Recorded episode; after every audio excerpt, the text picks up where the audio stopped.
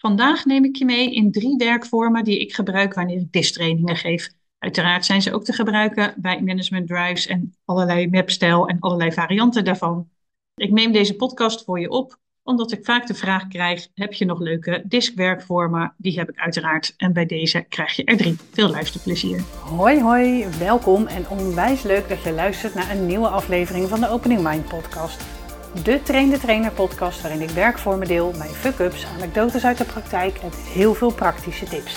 Zodat jij vanuit jouw expertise de toptrainer kan zijn die met plezier en zelfvertrouwen fantastische training heeft.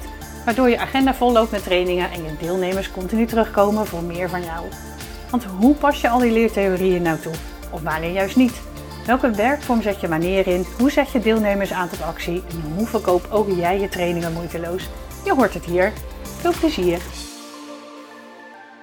De eerste werkvorm die ik met je doorneem heet de auto. En waarom deze werkvorm? Hij bevordert heel erg inzicht in communicatiestijlen, zonder dat je daar al te veel over uit moet leggen. En wat bedoel ik daarmee? Je kan in een DIS-training natuurlijk heel veel tijd besteden aan communicatiestijlen. Wat zit nou waar? Waar gaat het dan over? Waar, wat zit, is het verschil? Um, ik ben niet echt een voorstander van praten in kleuren. Dus wil je vooral ook de suggestie meegeven om te praten in de letters, dus de, of de woorden die erbij zitten. En het voordeel van deze werkvorm is dat mensen letterlijk zelf aan de slag gaan met, oh ja, wat weet ik nou van die communicatiestijlen en wat hoort er bij elke stijl? Wat is het doel van deze werkvorm? Mensen moeten een auto ontwerpen voor een bepaalde stijl. Hoe, ga, hoe laat je ze dat dan aanpakken?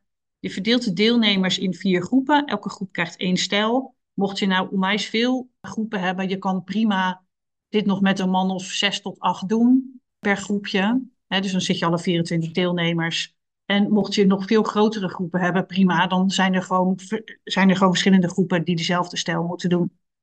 Nou, je geeft ze mee, stiften, flip-overvellen, tijdschriften, knippen, plakspullen, wat je maar niet kan bedenken. Net hoe creatief jij het wil maken, maar ik zou in ieder geval zorgen voor stiften en flip-overvellen. Wat is dan de opdracht? Elke groep ontwerpt een auto voor een bepaalde stijl. Nou, waar moeten ze dan over nadenken? Ze moeten uh, bedenken hoe ziet de auto eruit, welke kleuren heeft hij, welke functies zitten erin. Zit er een maximumsnelheid op en hoe hard is dat dan? Waar ga je de auto verkopen? Hoe ga je de auto verkopen? stel dat jij een auto gaat verkopen voor iemand met een i-stijl, ga je dat waarschijnlijk anders doen dan voor iemand met een c-stijl.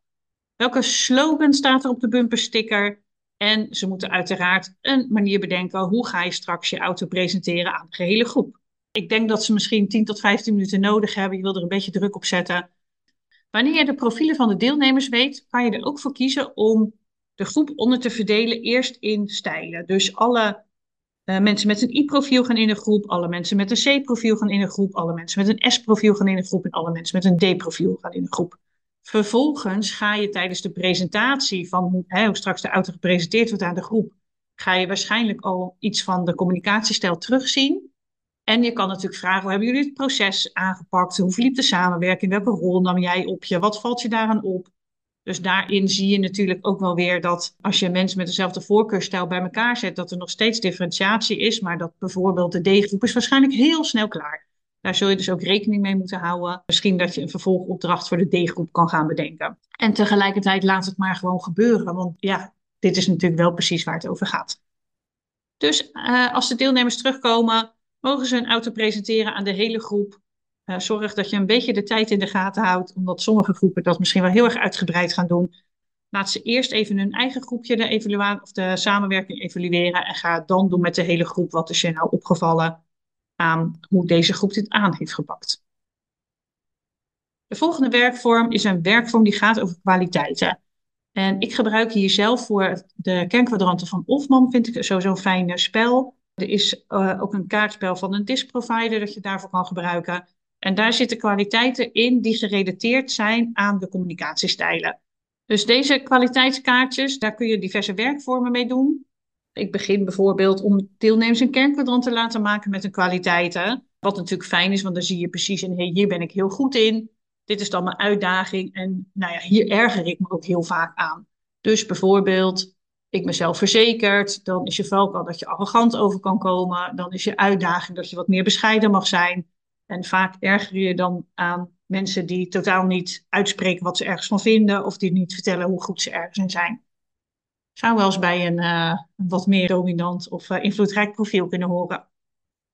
Dus het is fijn om te zien, oh ja, weet je, elk voordeel heeft zijn nadeel. Zo kan je dus deze gebruiken.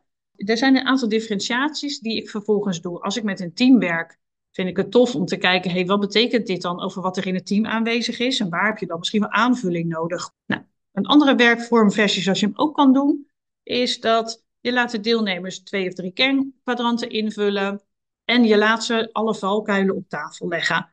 Dus je ziet, elke deelnemer heeft eh, twee of drie valkuilen voor zich liggen.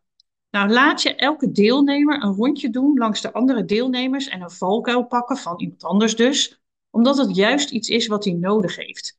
En zo gaan deelnemers zien hoe je elkaar kan helpen en hoe je misschien ook wel met elkaar kan werken. En zo is dit een werkvorm die je kan gebruiken zonder dat er gerend en gesprongen hoeft te worden. Want ook die vraag krijg ik nog wel eens meer. Dan heb je ook werkvormen die, gewoon, die je zittend kan doen. Nou, dat gold voor de vorige met de auto en dat geldt ook voor deze met de kwaliteiten.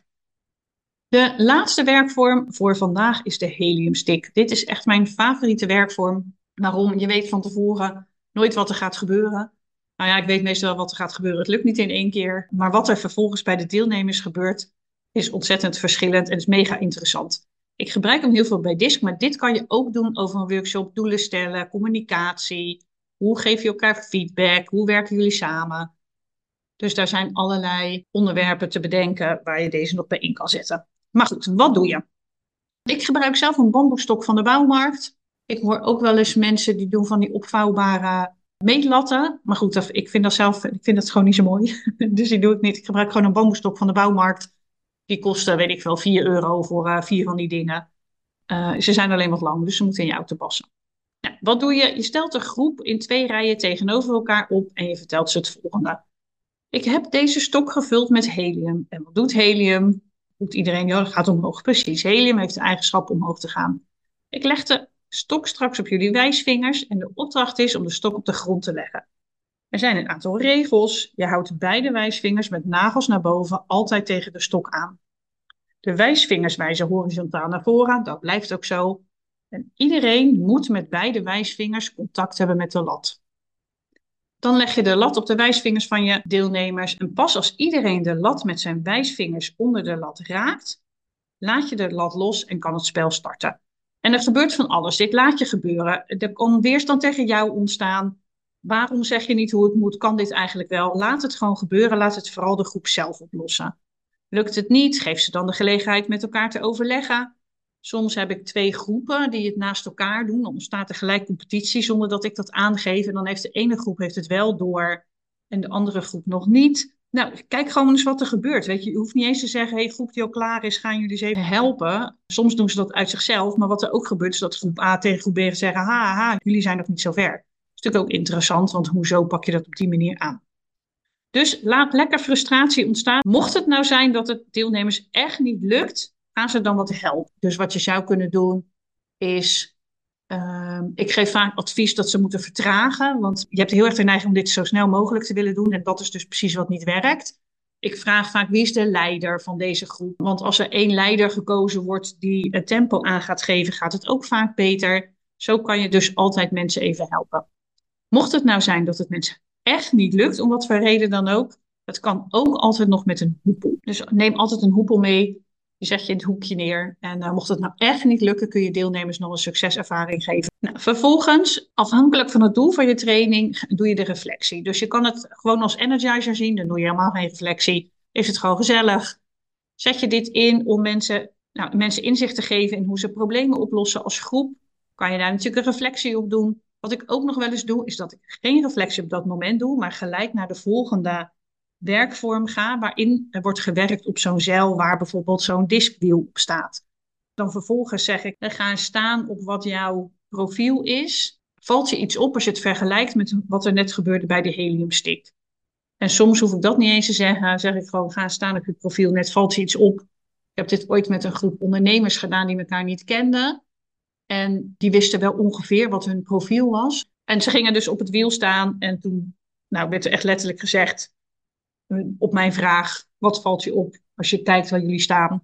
Nou, het is precies wat we net dus hebben gedaan. Dus dit is een hele fijne, ervarende werkvorm, zodat jij, jij mensen niet hoeft te vertellen, ik zie dit, jou dit en dit doen. Wat zegt dat over jouw communicatiestijl? Nee, dat mensen gewoon zelf zien van, oh ja, dit heb ik op zo'n manier aangepast, uh, gepakt. Dus dat zou wel iets over mijn communicatiestijl kunnen zeggen. Ik hoop dat je genoten hebt om hier naar te luisteren en dat je er inspiratie op hebt gedaan. Mocht je nog meer inspiratie op willen doen, of een keer deze werkvormen gewoon lekker zelf willen ervaren. 22 maart geef ik een diskwerkvormendag. En daar uh, komen een aantal van deze werkvormen ook weer terug. Bedankt voor het luisteren.